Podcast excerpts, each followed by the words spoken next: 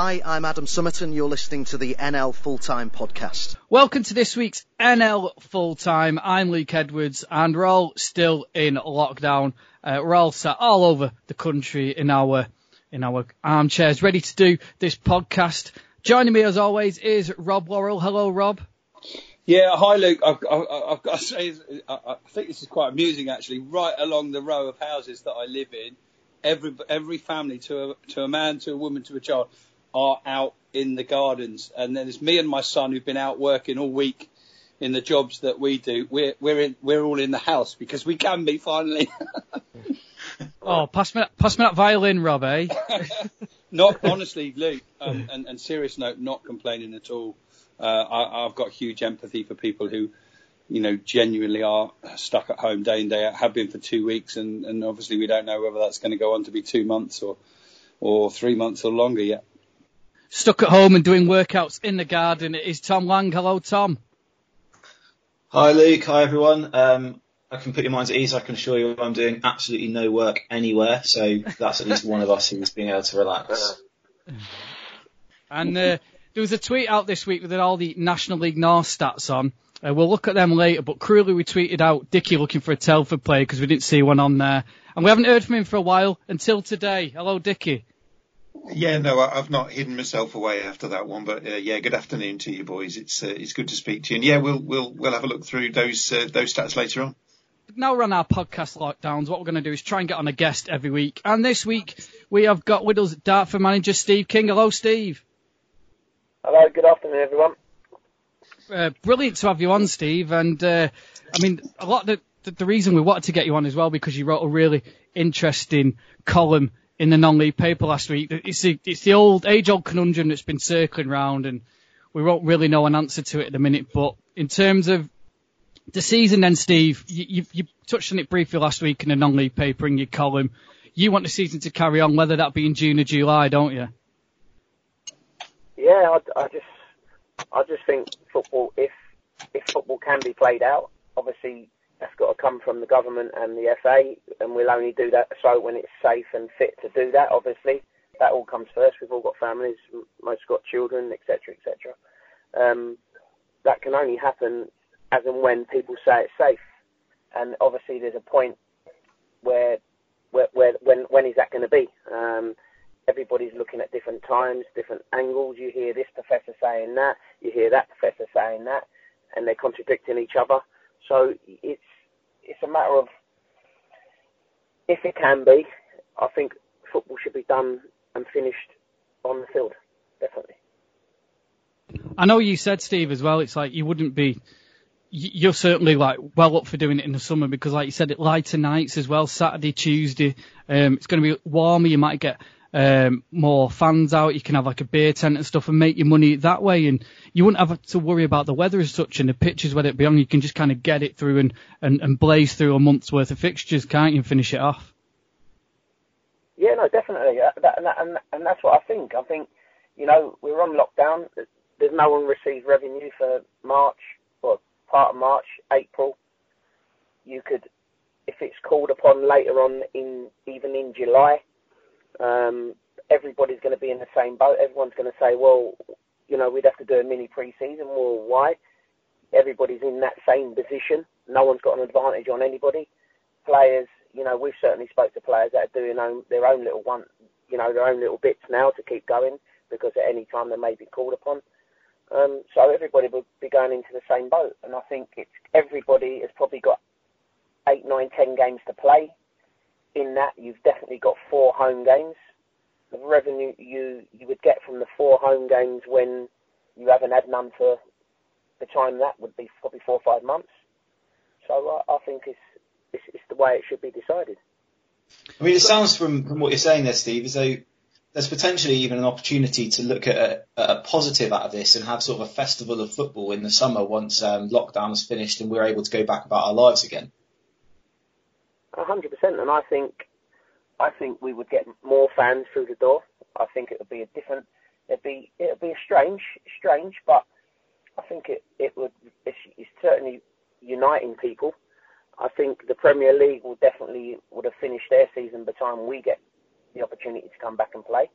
I believe. I think so. The fans wouldn't go. The Premier League would be finished, so you could always get them fans like a non-league day, which we've had over the years when there's no professional clubs playing and they all go to non-league and your gates go up. Uh, they they could give back in that way as well, and I think we could you know try and make a positive out of a negative. Yeah, and I think the other thing as well, Steve, is it's, it's not like usually in the summer everyone's finished the season and they all jet off on holiday. It's not going to be quite simple to just jet off on holiday this year. So you'll have people twiddling their thumbs in June and July, won't they, wanting to watch some football. So it could it, it could be to to like clubs in the National League South, certainly on the North, below the National League, to their advantage. Yeah, definitely. You know, and I've I've spoke to a number of managers at, at all levels, phone calls that have been going on and on and on, and there's certain people that want different things, and I, you know, I, I just think that I think you, you know, if there was one or two games to go, I think you could say, you know what, it is what it is. That team's top. They're there. You know, let's let let them two go up. Let them go up. Points per game, whatever. But you, for me to have points per game when there's still minimum of 27 points to play for, it's ridiculous to, to um, to you know promote people with that amount of points to play for. I, I just think this should be played out, or if it really can't be played out because months get keep, keep getting pushed back to June, July, August, then null and void it. That that that's that's the two scenarios. I don't believe the points per game is, is the way to go because people dip forms, gather forms. You know, form is better. You know, it, it swings and roundabouts. So I, I don't I don't agree with that one. When you talk about talk about form there, obviously uh, your side Dartford uh, just about pulled into a playoff place by the time the league uh, stopped. You were the most informed side over the last six games in the National League South. So it, it, it does really highlight your point that there are sides who are who are coming into this break in a lot better form, and obviously all the managers in your in the scenario you've described would have to balance squads. Injuries become thick and fast as you get to that stage of the season. And one of the big things as well is player contracts. I understand is going to be a large issue, um, particularly at non-league level where contracts last for generally a season, um, maybe two at most. How would clubs manage that issue of having the season continue into July or August when players' contracts are expiring in June? From from our sort of point of view, we, we've gone. There's, there's April to be paid uh, you know, end of April, the contracts run out, first week in May, ending it, and it gets extended a couple of weeks if you make those playoffs. From our point of view, uh, uh, what I would personally be doing would be saying, you know, you're going to end up getting paid for April with no work. When we do, and if it happens, we go and complete the season, we come back and play that month that we haven't played. You've got paid for that month, so come and play that month in the scenario when we get called back. Um, that would be my thing to the to the players. Um, I believe that I could get 99.9 of them to, to, to buy into that, no problem, because obviously we're in a position where we're we're trying trying to get promoted if possible.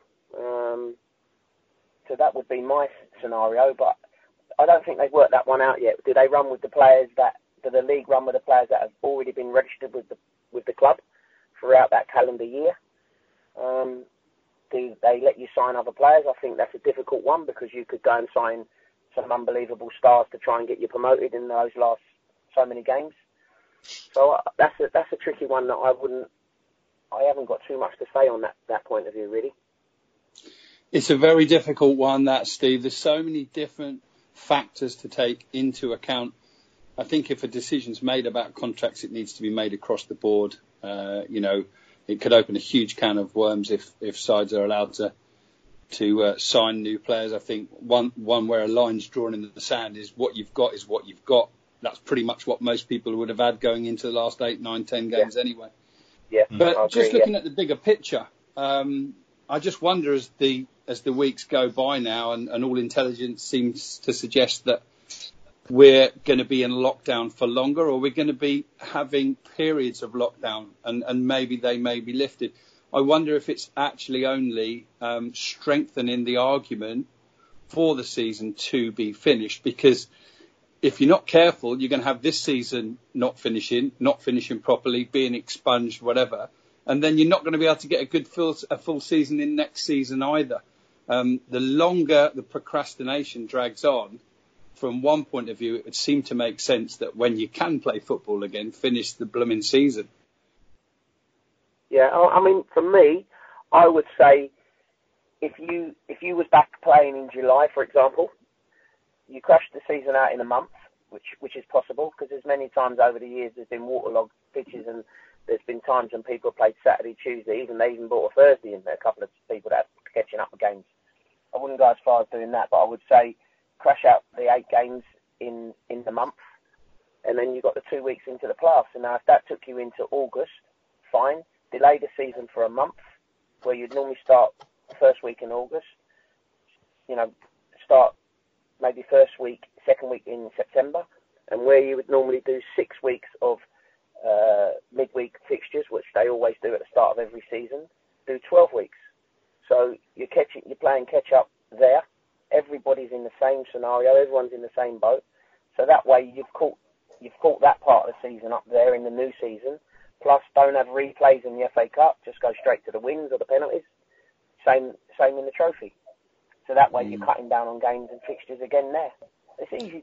I think it's easy done if it's really been thought about. Steve, if you were, if the season was to finish now, would you go for the null and void option, or would you just say, fair enough, Wealdstone top, they go up? No, I, I, I think um, I, on my understanding that there's there's a letter going out this week that's coming, and it is asking you, do you want the season as a club to continue when it's safe to do so? I think everybody now is going to have that vote to vote, um, and then if if they if majority say yeah we would like the season to continue when it's safe to do so, and that date gets pushed on pushed on, I, I, on my understanding that it would be then pushed to the clubs again to vote again. Do you want to do points per per game to see who gets promoted? Now I I would I would struggle to to vote on that. Um, for my like I said to you, if it's one or two games, I would say yeah. If it was if it was like Liverpool, I'm a Liverpool fan, but if it was Liverpool 24 points ahead, you can argue whatever they are, say, you know, that's done. But when a team is only three points ahead, uh, and there's 27 points to play for, how can you give someone the league title? Mm. I, I, don't agree with that. You know, and I yeah. think Wealdstone have done, um, I think Wealdstone have done unbelievable this year, and they're my friends at the club. You know, the manager used to play for me, so you know they've been at the top all the way through. So if anyone you would say to win it, I would say them. But I still think there's a right and fair way of doing it.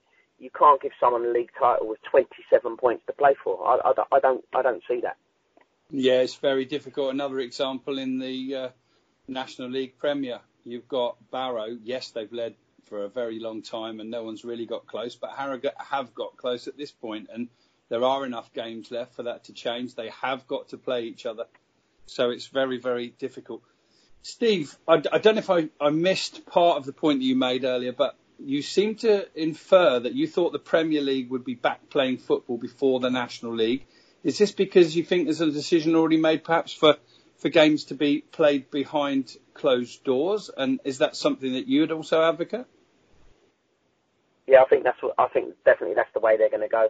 I think they'll be away from their families for say a month, and and they would crash out the games as well. And I think every game would be live. Um, I think that's definitely the way they're going to go. They they have to they have to see out the season some way, shape or form because the loss TV of 750, yeah. well, it's, yeah, 750 million they're talking about losing, and that's a knock on to every single club. They'd have to pay back money that they've received as well. So mm. I think they're they do all the testing, they test all the players, they test all the staff. Behind, it definitely be behind closed doors, in my opinion. Um, whether we can stretch that far, and is there a whether we can do that into our level, I'm not sure the benefits of that. Would you, so would you not advocate then playing behind closed doors at our level? I know revenue is key, but it's a way of getting the season finished. Yeah, I, I, I wouldn't I wouldn't say no. I wouldn't say no, but I'm not sure the benefits. I think a lot of the benefits would um, I think clubs would look at it as if they could have fans there, obviously they would love to, and, and the, the, the financial rewards for that to keep their club afloat with four or five home games still to play for each club. So I don't think they would. I think they're either going to go down the route of the EFL because the knock-on effect of the the crossover of the teams getting relegated, one team getting relegated from the EFL and the, the, the national teams going up. Um, I think we'll follow suit with them, but I do think that it would have to be. I don't think they would do it behind closed doors. No, I, I really don't think at our level they do that. If it did happen, would you would you still invite, say, the media in then, and maybe get them to stream the games with with sort of the consent of the National League? Yeah, I've got no problems with that at all. But it's all about the it's all about what it's all hypothetical and it's all about what the government say and what the FA say. We're we're bound and abide by that, and whatever decision they make, that's that, that's fine. I struggle to I just struggle to find about giving giving a championship away with 27 points to play for. I I, I think that's that's too much because I remember Dartford three I think two three years ago they lost the championship uh, to Havant and Waterlooville on goal difference and that year, Braintree was seven, 17 points behind uh, both Dartford and Havant, and they got promoted by winning the playoffs. Mm. So there's an example. They're 17 points behind, and they, they're the, they're the team that ended up getting promoted. So I think you, you can't call going into playoffs and things like that. It's it's about form and and things like that. So yeah, I, I remember that end of season very clearly. I was down at Bognor Regis on the day that um, Dartford only drew and got pipped to promotion by Havant and Waterlooville. Uh, and it's, it is those sort of end of season climactic events which make football so special. I think one of the areas where there could end up being a lot of confusion is with different league systems making decisions on their own. So we're in a situation where steps three to six have said they are null and voiding the season. There will be no promotion relegation between those divisions. Well, what then happens if the National League say, no, we're going to play to conclusion and for the sake of argument, from National League South, Braintree and Hungerford Town end up in the relegation positions. Are they reprieved? Does somebody then get nominated from the, uh, the step three leagues to come up? It does lead to a lot of other questions if some leagues finish and some leagues don't. What they what they've done though, have already come out and said that no one will be relegated from the Conference South. So they've already done that. So that can't change of Worthing getting promoted to, to the Conference South. Uh, I'm not sure if the North have done that, but I imagine imagine so because they were going to go to 24 teams this season coming, um, but now they're not going to do that. They're just going to stay at the 22. So that's why they're saying no one's getting relegated. If if they played it out and two got promoted from the south and two got promoted from the north, four obviously will come down from the National League. Two will go in the north, two will go in the south and if it's if there's more southern based or whatever, they would just logistically pull someone out of whatever division to make up the numbers. As in, so you'd essentially see teams teams would transit between the national leagues divisions, but not outside the national league system. Yeah, yeah. You know, like Bishop Stortford used to be in the south, they went to the north. Oxford City used to be in the south, they went to the north, and now they're back in the south. So they would pull it so it's equal because because of the only one team coming down from the League Two because of the Bury situation. Stevenage, you know, at the bottom of that at the moment, they would be the only one team coming down and two going up to make their numbers back up to the, what it is in, in League One. Uh, do you think then that for, for next season, then when it does eventually start, that you're looking at for like steps three, for example, you're offering extra promotion places to make everything a bit better, like they did a couple of seasons ago, you know, to make the extra Midlands League. Do you think maybe you'll get there's a case of maybe you'll get three teams coming from the Northern Premier League, the Southern Division, and, and filtering into those leagues and to make up the requisite numbers? I, I just think that they what they've done, what they were going to do this year, they would put that on hold for one year. So that the, the whole program, what they were going to do for that for this year coming, you know, an extra two in the south, an extra two in the north, or whatever. They and I don't know about other teams, other leagues, and all that, but that whole platform of what they were going to do this year, I know it's on hold for one one year. So whatever that consists of, I can only speak for the south, but I don't know if it was extra places, league below, going up, etc., etc. All I all I know that the South Division was going to go to 24 teams. Yeah, I suppose the point I picked up on was what something Steve said earlier about um, clubs actually voting for whether they would use points per game as a way of um, finalising the league table in the event they did, didn't carry on. And um, I don't know what Steve, what you think about this, but my feeling is that you, you wouldn't get a clear consensus between clubs because you know self-interest is ultimately going to play a role in that, and you've got teams in and around the playoffs who are going to, um, you know, they're going to go for whichever one suits them best. Hundred percent, and that, that's what's going to happen. But what they've done, in, in my opinion, is the league they put it out there to clubs because they're frightened of getting sued. And I think if they went down one route, you've already heard of different clubs talking of going legal. If they put it out to the clubs to make that decision, then they can say, well, we put it out to the clubs. You know, 15 said they wanted to carry the league on, seven didn't. We've gone with what the clubs say. So that way, if you do, if you if you don't get the majority and you don't restart, and you go to points per game, I think can't that's carnage because, for example, in our league that would be Wealdstone and Havant getting promoted. So then you're going to have four teams in the National League going to get relegated with still 27 points to play for. Do you know? It's, it's that that's I think that's unfair. I think you've got to go. That's when you squash it and you go, you've got to go again because that's not played on the football pitch. That's not fairness. Um, a season is a season um, like like you said, you was at the, uh, the the Bognor down at Bognor when you know Havant won the season over Dartford by goal difference, same points by goal difference. I think it was one goal. That's how crazy. That's played all the way, all about football. And obviously now it, it, it's not. I don't think it, be, it could be a fair precedent of, of giving someone a championship with all them points to play for, and relegating people on with all those points to play for as well. No, I mean, it's, this debate is obviously going to roll on and on and on. Now, if I was to uh, anoint you the head of handing out money, Steve, um, how would you divvy everything out if obviously the Premier League agreed to give out a sum of money along with the FA? I think it's, it's in the it's in the levels as it is. I think it's, it's widely said that 125 million has come out, uh, be coming out hitting people's clubs this week, uh, stroke next week. Um, I think obviously that 125 is the most is going to go to the championship, which is understandable. That's the the biggest overheads, and then and it will filter down to League One, League Two, National League, and obviously the North and South. Um, I hope they don't forget us down there, and, and they give us decent uh, amount of um, revenue. But what what they did before all that was ask every league and every team to, to put their losses in, what their losses were going to be. And obviously some some I can I talk about clubs in our level. Some clubs in our level, they just go there on a match day and and that's their, you know, and their bars and things like that. Whereas we've we've got a whole establishment. It's a community club. It's a brand new stadium. You know, they've got we've got free pitches on the go. We've got bars. We've got restaurants. We've got function rooms. So we lose a far more lot, a lot more money than what, say, a side that's just got a, clubhouse, for example. So every club had to put in what their losses would be over a period of time. So we're hoping that you know that kind of we would get that reimbursed um, through these the money that's coming out.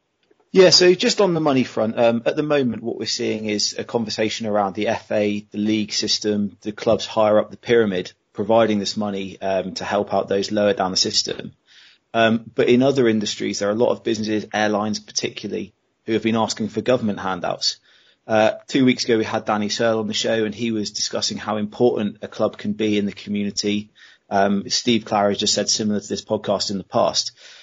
Do you think that football is something that the government should be looking to prop up financially, or are there, are there, are there other fish for them to be frying? Mm. Hmm. Interesting. Good question, Tom. I, yeah, I, I, I think, you know, so I think I think it was Walters the ex Stoke player come out with something today saying why why this was his argument. Why should um, footballers pay have pay cuts and all that stuff when they pay huge amounts into tax you know into the tax into the HMRC. Um, they're the biggest one of the biggest taxpayers football football players. So I said, why are we asked, being asked to take a 20, 30% pay cut? So what you know and I know, whatever way this is all going to be sorted out with handouts here, there, and everywhere, keeping businesses afloat, keeping this, they're going to get it back off us somewhere along the road, uh, down the road, whether it's two, three, four, five years time, things will go up, and the the government will claw this money back some way, shape or form. I saw mentioned on Twitter that if the season can't be completed, there's still an awful lot of prize money left in various pots. For example, there's 13 million pounds left in FA prize money pot. That's something that could quite easily be distributed around the clubs. Um, you know, 13 million, if kept within the non-league system, could probably cover a lot of clubs' running costs for the periods they're not playing.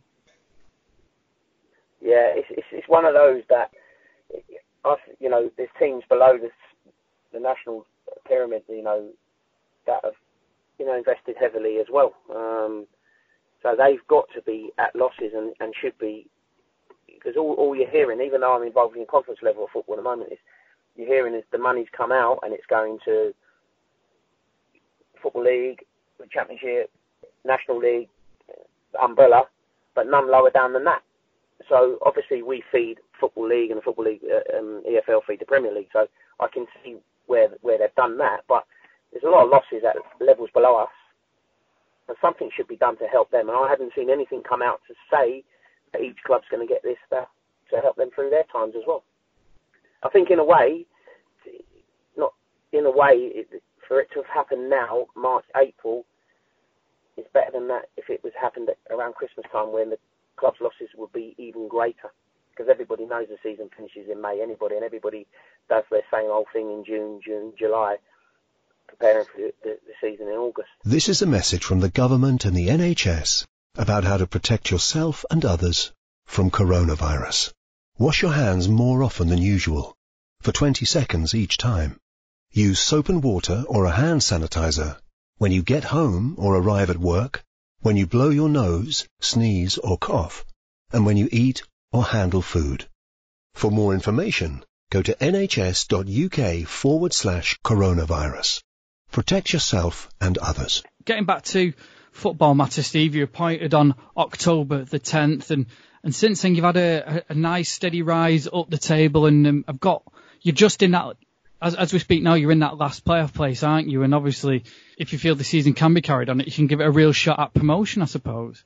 Yeah, we're, no, we're, we're, we're, we're one up from that. We're six, but even we, better. yeah, I mean, we came in there when we're fourth bottom, and the first ten games were top of the form guide, 15 games top of the form guide, 20 games top of the form guide, and 25 games top of the form guide. So we we've actually got more points than anybody since we've been in there, more points than the top side.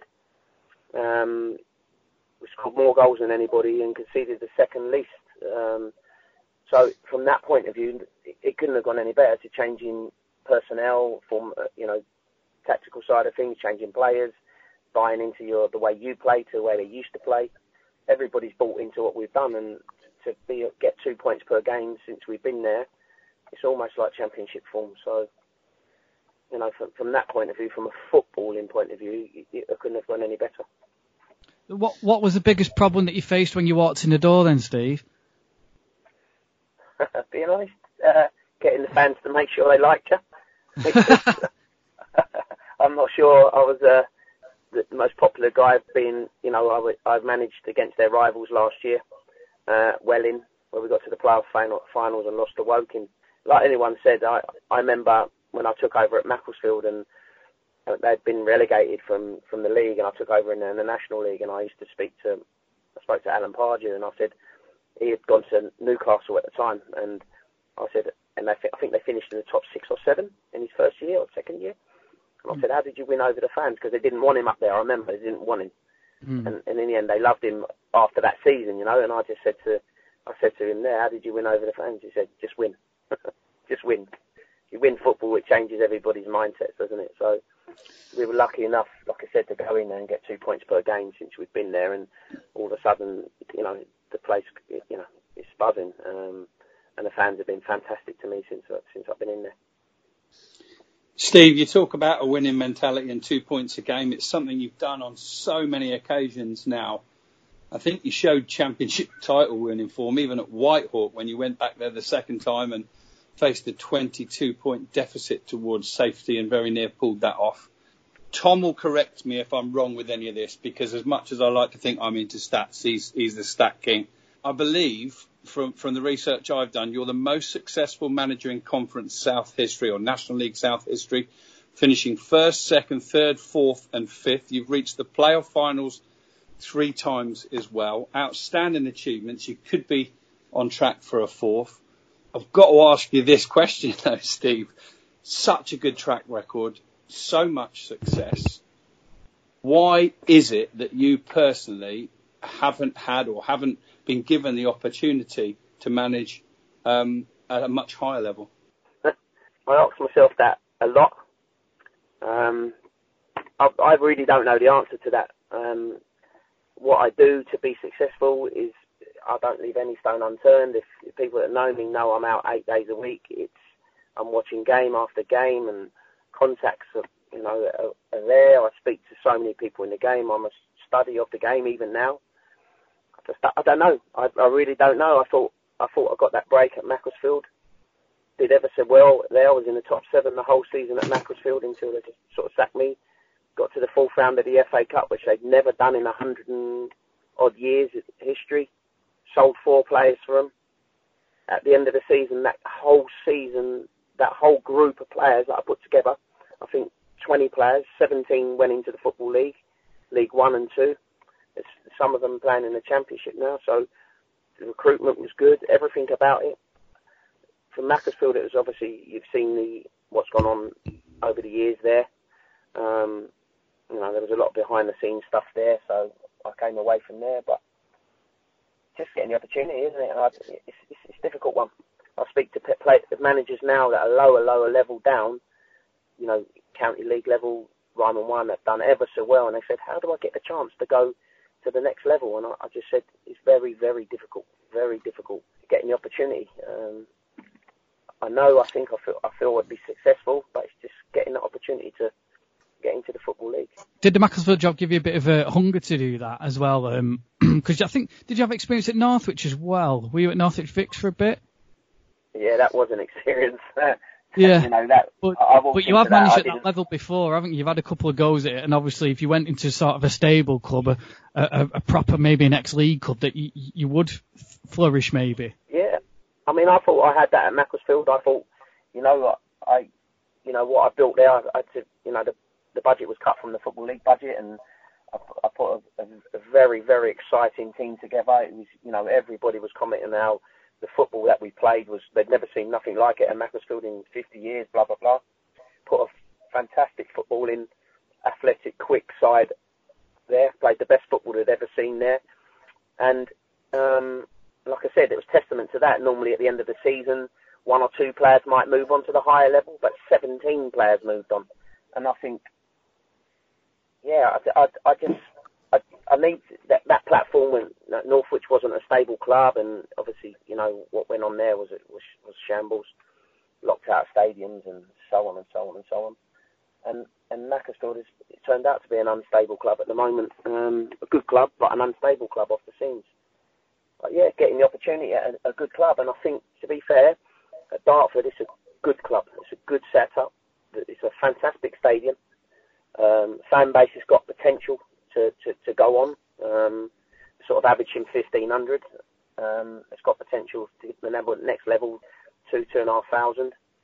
So it, it might be that I'd have to take a club into the into there to get the opportunity in there.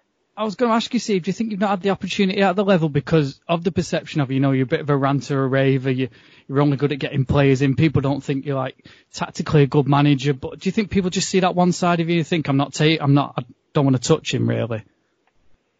Yeah, I just think I know my football, I know my stuff, and you can't, you can't win championship after championship or be in playoffs after playoffs after playoffs for, for your whole career to not be good at your job, in my opinion. Um, and that's you know I'm passionate and but I pat on the back and I get you know I very very rarely ever fall out of a player. I've moved 30 players from non-league into the football league. Players in the Premier League playing now that played for me. Um, I have that thing that you know you, it's in the stepping stone. If you've come out of football, there's a way back for you, and I always try to put the arm around them and, and show them that way back. And I do think, it, it, like I said, it, you know, I, I, you know, I can say things now, and maybe should I, shouldn't I, but I, I will because I'm that character. But I remember going for the Dartford Dartford job, and they said to me one of the questions they said to me, they said, there's this reputation, you may overspend the budget. And I said, well, can I just stop you there? I said, there isn't a manager that can overspend the budget. No manager controls a budget. The club control the budget. The chairman or the person person with the purse strings controls the budget. So a manager don't get a wheelbarrow of money to hand out. It don't work like that. It goes through people's bank accounts, etc. So I'll only spend what's given. But because I've always had good, I could get good players, people would automatically think those players are pay, playing a lot more than what they're actually playing for. Because I've hmm. had that, in my knowledge of players. So um, I, I asked, I st- stopped in the question and I said, whatever you give me, I'll spend. And I will make that five grand a week budget look an eight grand a week budget. Just by players and the way I put things together. It's something I've always done.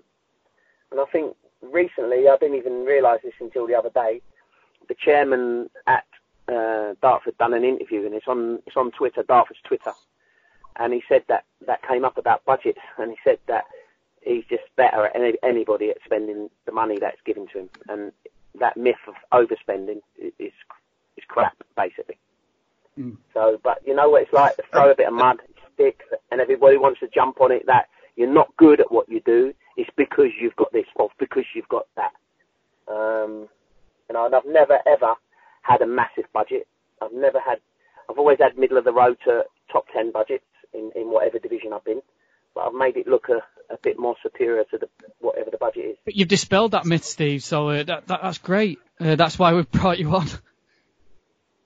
Yeah, no, I think it's important that you put it out there because it's, it, it's unfair. Um, I know people that have had loads of money and done nothing with it, um, mm. and won nothing with it. You know, you know, I, I remember winning the Conference South on six grand a week um, with Lewes back in the day, and people thought that you had double that just because you had the players that you had there. You know, um, but it's something that I don't think you'll ever be able to change. You know. Yeah, unfortunate. Tom. Um, yeah, so just moving on slightly there, Steve. Um, obviously, uh, the listeners won't know this, but I first met you uh, a few months back at QPR's training ground, um, where I was watching a game, um, and you were there doing a little bit of scouting and meeting one of your old friends, Chris Ramsey. Um, this was a Monday afternoon, driving rain. You were stood there watching the game, um, and still took the time to talk to me as a fan of non-league. Spent about an hour talking about various players you've managed, etc. I think there's a lot of people out there who, you know, as we've just covered, they judge you by your pitch side reputation, um, but they don't see the amount of work that goes into that. I know a week later you signed Amrit Bansal McNulty on loan. Just how much work do you do in the week away from Dartford's training ground, away from Dartford, in terms of running that football club? It's an eight day a week job, and that's not even, trust me, it's not, that's not a joke. It's, my phone's going, there isn't a day off. I have to vet calls on Sundays, otherwise there's murders in the house. Um, mm. I've got children, I've got to spend time with them, etc., etc. But it's it's I'm I'm always on the go. I can't stop. My brain don't stop. It don't switch off. I don't have that moment where I switch off. I thought as I got a little bit older, I would, but I've always been like that. I'm always thinking, if I don't take that call, that could be the next best thing on that line. So I take the call. So it's it's it's mental that I I, I can't switch off. You know, I'm thorough. I go to about 150 games a year probably more than most. Um, even though success it breeds, it drives me to, to, try and be more successful if I can. Um, I'll always go to those games any level. I've had phone calls of people saying, "You need to go and watch this player. He's 100 mile away." I'll be in the car. I'll be the first one there. Well, people are like, "What are you doing here?" And I, you know, I will do that because you might find another Leon Legge. Um, you know, I had him I had on a part. He was playing in a part. It was dogs walking past, and I see him playing you, you, you're fight, they're there. So I will always do that to, to, to look for the next best thing. So it, it, it don't stop, whether that be agents, meeting them, meeting players, talking to players, going to games, 23 games, uh, you know, non-league games, higher, lower, your level. It's, it's time consuming. I've always been a manager that's full time. I don't have any outside businesses. I just concentrate solely on that. Do you think the players see that as well? I noticed since you since you've come in at Dartford, you've signed the likes of Jack Jebb, Elliot Romaine, Kai Marsh Brown, people you've worked with before. Do you think they can see that commitment and that breeds a loyalty in the players as well? Yeah, definitely. I, I always say to a player, if player A is going to meet you and they're going to meet someone else, can you sit there and look at that player and go to him, we're going to challenge for the championship this year. We're going to definitely do make the playoffs. We're going to try and do this. We make. I can look there and say that and in all confidence that that's going to happen. Whereas another manager might not be able to sit and do that because you've never done that and achieved that. So I think you buy into what the actual manager's done and, and then and then the, and the club and then you know if you've all got that same hunger and desire. I never take a player that's on his last pay. Um, you know, an old pro that's experienced that wants. I, I never do that. Um, I, I try and get the hungry ones that want to kick on and, and go again, which I, you know, they know my history of doing with with players. So I want they're the ones I want around me. So they buy into knowing that you're going to achieve something this year, or your season's going to be alive from August till May. Yeah, Steve, you, you mentioned a few minutes ago about the fact that you said that you'd worked um, at an agency at one point, and, and do you think that that gives you an, an advantage, or has that been a big help for you in, in your managerial role in knowing the way that agents work and, and knowing that side of the whole side of the business? Yeah, hundred percent. And and what I did, I worked for a, a, a, big company, really big, big, big and I, I looked under, I looked after the young players from 16s to 21s. I had 17 England internationals of all them age groups, and you was more like a social worker really. You was going to watch their games, you was talking to them constantly. Did they need anything? You talk about their games. You talk about, you know, can I get them boot deals? Can I get them this insurance, that insurance? Anyway, the whole shebang. I players at Man U, Tottenham, Arsenal. I had them everywhere. The one to one with the player and the man management of that player and what players need, your different characters. You've got your little street boys, you've got your you've got your well-to-do boys, the middle of the road. So you're getting to know all different characters and all different walks of life, and I think that's been a massive part of of being successful. What I've taken on from that. Um, is the man management of players, knowing what your players need and what makes them tick and what how you can get the best out of them. Yeah, and it, it strikes me that, that taking that interest in the players and, and doing that one to one stuff with them is probably the kind of stuff that um, it inspires a loyalty in them to you. I would imagine, you know, that they, they know that you've worked hard for them in the past and and they're willing to work hard for you in return. Yeah, definitely, and you know, there's been players this year. I won't say names, but that contacted me away from football and said, Gaffer, I need this help, advice, please. I'm going through a real bad time. I was there for him, you know. Listen, take time off. Don't worry. If I'm, let's have a meet. Let's have a. Just, I've done everything I can in my power to reassure them, and I think it goes a long way. Um, you know, I, I think there's a lot of people that would turn their back on that and go, I, I ain't got time for that now, blah blah blah. But I, I'm not like that. I'm always there, I always say to them, I'm there whenever you want to speak. The boys will tell you from recent weeks and recent months, I keep hammering on about the same old thing. Um, having played football 25 years, managed briefly, been involved on the media side for the last 10. Um, mentality, mentality, mentality. I just, I just think it's huge. And, and, and, and, you know, let's say a professional footballer or even a semi-professional footballer, you're going to be able to find someone who technically um, can control a ball, you know, maybe has got three out of five key attributes or whatever. Does it come down more and more and more in terms of making a success of their career and being able to not just get to, but stay at a high level and make it work? Does it really come down to mentality? Yeah, I, I think so. Hunger, desire, determination, all them attributes probably come first over the quality at the end of it. Um, I've seen so many players over the years, they've had the quality but never had the application. Um, mm. I, I was lucky enough, very, very lucky. My my nephew was one of the best players in England. He's now 33, but he was the best, the best 14 year old in England. Every single club in the land wanted him. He used to room with Wayne Rooney for two years in the England setup. Used to keep Rooney out the side.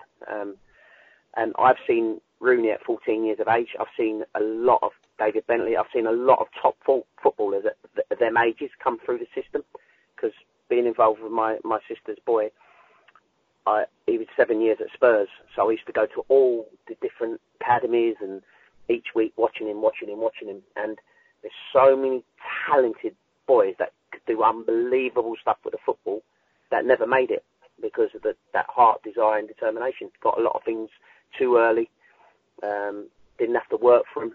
Um, yeah, and I've, I've, I've, like I said, I've, I've been party to watching a lot of players that you know people worshipping now in the Premier League, and that have come through. That you know, I remember uh, in my in my nephew's um, group at Tottenham, there was Charlie Daniels was a left back, and Charlie was he was you know he was nowhere nowhere near it, um, and got let go and ended up at Bournemouth, and now he's you know Premiership player year in year out, year in year out. Um, I can tell you so many stories like that. Um, um, um, and what about the difference? You must have managed. You must have come across this one so many times. The player who does it week in, week out, day in, day out in training, and he's brilliant yeah. in training. But when he plays yeah. in front of 1,500 or 2,000 or 5,000 people, when push comes to shove and that opportunity comes to him, he doesn't score, and he frequently doesn't score. He can't take it from the training ground onto the pitch um, that one must be a real head scratcher. Yeah, it is, and, and and vice versa. Shocking in training, and when it comes to the match day, it was that done the business, you know. Um, Brilliant, yeah, yeah, absolutely. Bongo Tshimanga. yeah, I'm going to get on my other hobby horse here. He came on loan from MK Dons to Aldershot um, on the back of scoring all sorts of record-breaking goal tallies but apparently didn't look all that in training, so he never really got a chance. Look what he then did with Oxford City. Look what he's now doing with Boreham Wood. A good yeah, manager yeah. has got to be able to tell whether they're going to do it when it counts. Yeah, no, definitely, I, I, I agree with that 100%. But you'll, you'll also find, I had this conversation with a, a manager in my league today, uh, this morning, and we'll also say when you see a player and you think, I'd love to sign him because he's been outstanding for that club, he's not necessarily necessarily going to be outstanding for you. Um, different managers know how to tick different boxes for different players, so you have to try and get near to what you want to try and make that relationship relationship work. Um, and that manager-player relationship doesn't matter what level is the most important one. Hundred um, percent. We've had a couple of questions sent in, uh, Steve. We, we told people we were on the show, so people have uh, got in touch. One of them is, is Darren, who's a regular contributor. He, he, he does a lot for Chelmsford and does their podcast there. But he said, um, he's saying this season your Dartford side appear to play more through the midfield compared to your previous teams. Have you changed your general approach where you're just playing to the strengths of, of your players? So do you adapt with sort of the players that you have to each club that you go to? Yeah, well this year I, I came in during it, uh, like I said, during the season. So mm. it ain't given me time to build my own style and the way we play. You know, I've always played good football through the thirds, if you want to call it, um, through midfield to forwards, etc. So this year I've had to come in, galvanise a group that was free falling, change mentalities of some of them, change styles as well, um, because they just used to play long ball, um, to to then play football. So, and the players that I actually brought in are trusted players that some of them I knew, um, and you know what you're going to get and and I brought in sort of more footballers, athletic, that sort of um, that sort of kind of player really. So we have we have changed the style from where they were pre uh, start of the season. But as a rule, I've been lucky to go into most of my clubs where I've had a blank canvas in start of the season and I can build what way I want to build. And we've also had a tweet in from someone who calls themselves uh, Us uh, SZN on Twitter, and he said, where do you see the club going in the next five to ten years? Can they become professional? Can they reach the EFL? Oof. Um, yeah. Dartford have got good aspirations. They they want to get promoted. Uh, they want to go up. They want to go as high as, as far as they can. But you're always governed by finances, fan bases, all that sort of stuff. You know, they're not they're, they're part time. We are looking at a full time model, but that would all depend on what division we're in and when we're in that division. Um, there's lots of things like that. So I think everybody can sit here and say, oh, their dream is to get a club into the football league and da da da. That's my, me personally. From me as a manager, I'd love to do that. Um, but we've certainly got a good setup, as good as anything you'll see in, in, in non-league, stadium-wise and potential-wise. Um, the club's got a lot of potential. There's a lot of other facets that have to come into play we don't have a, a, a like a sugar, sugar daddy who puts all the money in. It's community run club. It's mm. well run, live within their means, and that's how it should be. Hundred percent. You know, then they don't want to go boom and bust. They are sensible, and you know, like I said when I first went in, it was just make sure we stay in this division. That was that was my remit, and obviously we've we've done what we've done, but. I don't think there's any wrong time or right time for promotion. Are you ready? The setup's certainly ready. Um, and I think it's a club that would take it as in when and adjust to it as, as you go along. Yeah, it's a cracking little stadium there, especially with the wooden man with his legs akimbo. I've never worked that yeah. out. I mean, are you able to shed no, any right. more light on that? I, I, I, haven't got a clue. I haven't asked that one. it must be. So I think because it is an is it one of these eco-friendly stadiums? Is that why the yeah. they've done it yeah. like that as well? Yeah, yeah, it is. Yeah. I was going to, uh, it's something else I think somebody else had mentioned as well that, um, Steve, you, you noted for your, your dress sense on the touchline, I would say, um, uh-huh. and, uh, being a very stylish dresser on the, on the touchline, may I say. Is that just sort of, just an extension of your personality? Or that, that's not, a, that's not a calculated thing on your part to sort of, you know, convey yeah, a particular no, image? I, I, no, no, I've always been into clothes, always have, you know, and, I've got over 300 pairs of shoes indoors. It's, it's crazy. Um, I've, I've always been like that. Just, just that's me. Uh, I am what I am, and I've always, I've always loved fashion and loved clothes. Um, yeah. So it's just you. Yeah, it's just, it's just Steve King that we're seeing. Yeah, yeah, basically, yeah, yeah. That's, that's and Steve I always found, have been. And Steve's found almost as many shoes as he has players. I know, uh, I know Darren asked that as well as another question going, I really like Steve's coats. I, I want to get one of my hands on one of those coats one day. So yeah, you, obviously you're making waves in the fashion world as well as the football world, Steve. I was doing a game at Macclesfield when we played, uh, uh, Swindon Town in the FA Cup and they were top of League One of flying. Uh, Di Canio was the manager. And we had to do uh, a thing for the Evening Standard, I think it was, and I had to dress in a way, and he was dressing in his green coat or whatever it was, and we did a head to head and all that. It was, it was brilliant. It was, uh, but yeah, you know, people like Paul Tisdale, uh, you know, I love his dress sense on the line. Um, he's a unique, one-off guy. That's that's him as a person, and that, and that's kind of me. Um, mm. I've always said that I never get why managers make an effort to put on a suit or a tracksuit. Just wear what you feel most comfortable in. I suppose if you if you're comfortable and relaxed, you, you'll get the best out of yourself. Yeah, hundred uh, percent. It's a job, and I take it seriously. Um, yeah, no, it's, it's, it's, I try to be smart, but casual smart as well. Um, yeah, yeah, I love fashion. Is the answer.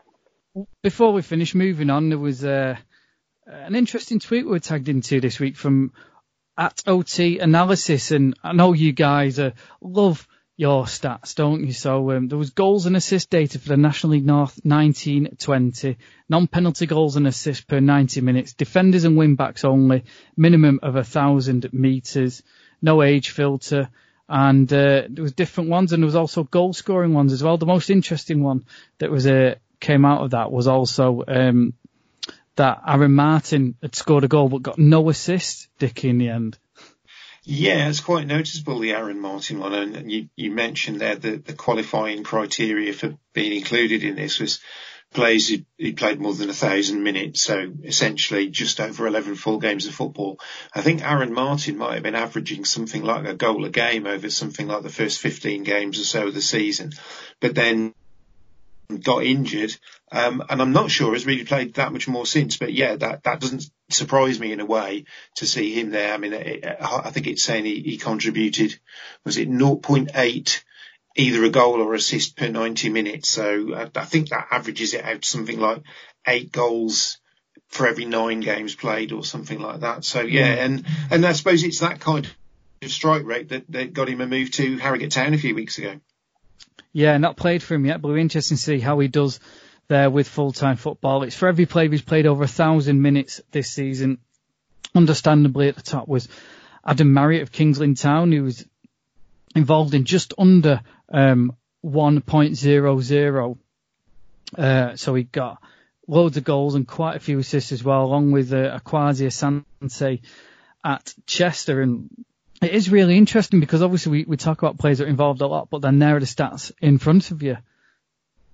Yeah, they are, and, and that balance between goals and assists is really interesting. But these, the top three in this table is Marriott, Kwasi Asante from Chester, um, and, and and Aaron Martin himself, and I think they're they're virtually all there by by virtue of, of the actual goals that they've scored per game. It goes a little bit lower then, and then you get down to Jordan, the likes of Jordan Hulme at Altrincham. It's it's not quite a 50-50, but there's a bit more of a split there between um, goals and assists. And then his teammate um, Josh Hancock is just a couple of places below him as well. He's got more goals than assists, so obviously you can see there that, that perhaps that dynamic of of Hulme being the provider for for Hancock when he can't put the ball in the net himself. You have got the likes of Lee Ndlovu from Brackley in there as well. Um, known to uh, myself from a few weeks ago. You know, we, spoke about him on this podcast, and he's got his excellent strike rate.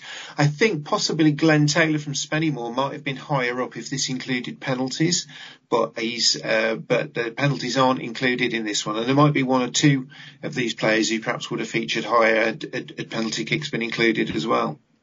Yeah, interesting as well. As I say, the full the fullbacks one, uh, David Ferguson at York is top. He's contributed just under 0.45 goals, whether it be assists or goals. Uh, close followed by JJ O'Donnell, who's conceded, uh, he's assisted, a, he scored a lot of goals this year, along with Thierry Odell and James Jones. Although he's at the bottom, he's got a better scoring rate than assists as well. So that's interesting, isn't it?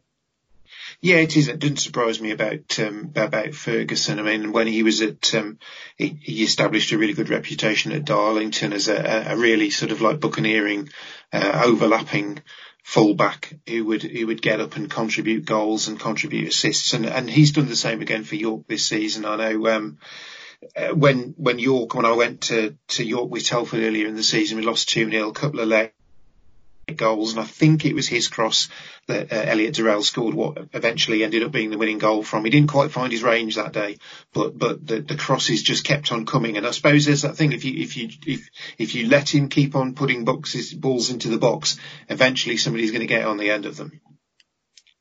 Tom, it's a statsman dream, that isn't it? Those stats.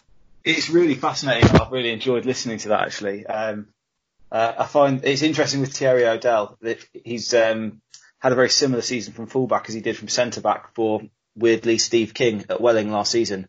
Um, he scored seven for the second consecutive season, so it's been a really good signing for Brackley in defence. They are going to bring. They have promised that they're going to do some for the National League South and the National League coming up. So once we get them out, we'll bring them to you. But uh, yeah, fascinating, and I'm sure that'll go on your your spreadsheet somewhere, Tom. Yeah, I'm sure I'll find room for it somewhere. you did, you did, yeah, and, and I would say in the tweet in the week you did mention to me about about looking for the Telford player in here, and I think OT Analysis who did this did actually reply and said there was one player who's discounted by age. I've had somebody come, uh, a Telford fan actually reply to me in the week and said they think it might be Marcus Dinanga. I think he's averaging a goal every 137 minutes. So yeah, I think based on the number of games he's played, you think if if uh, if, if, if the age qualification were removed, then then Marcus Dinanga might be the Telford player who was in there. But yeah, I was racking my brains. I couldn't think who it was going to be.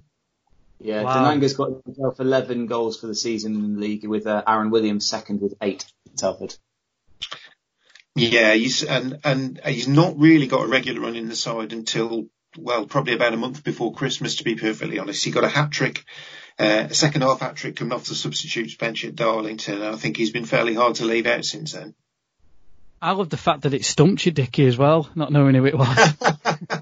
well, I did think Ryan Barnett was my other option because um, I know he, we've got he's on loan from Shrewsbury Town and he's um, he's a good provider um, for the Telford forwards. But yeah, I got the feeling it might be Dinanga was the player that um, that they were alluding to in that tweet there. Think how much higher up that table they'd be if Amari Morgan Smith had stayed. Uh, yes, I know, and and this there were a good many Telford fans earlier in the season um, when when Telford didn't start off firing that, that were pointing to um, Amari Morgan Smith's terrific early season form at Alfreton. I think he was averaging something like a goal a game over the first ten games or so but yeah, then unfortunately, I think the goals dried up for him, and, and I think when the goals dried up for him, Altri- um, sorry, Altrincham, Alfreton dropped down the table. So um, Yeah, I think he's a player that you know, if if we'd have liked, if we could have retained him, I think we would have liked to have done. But um, obviously, um, managers make choices based on you know what they think is going to be the right thing. They brought in Aaron Williams. He's got a really good track record at this level as well, and um, you know he's that's you wouldn't say that's necessarily worked out yet, but I wouldn't write Aaron Williams off. I think his his goal scoring records is, is exceptional, and I think he'll he'll come again. Brill. Well, Steve, uh, it's been an absolute pleasure. Thanks for joining us.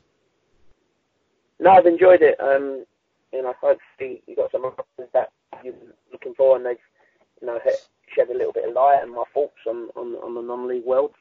Um, yeah, and it's been you know a pleasure to be asked to come on. Best of luck for the rest of the season if it restarts, of course. Yeah. Brill. Brilliant. Right. Thank you. Thank you very much, guys. Thanks for joining us, Rob.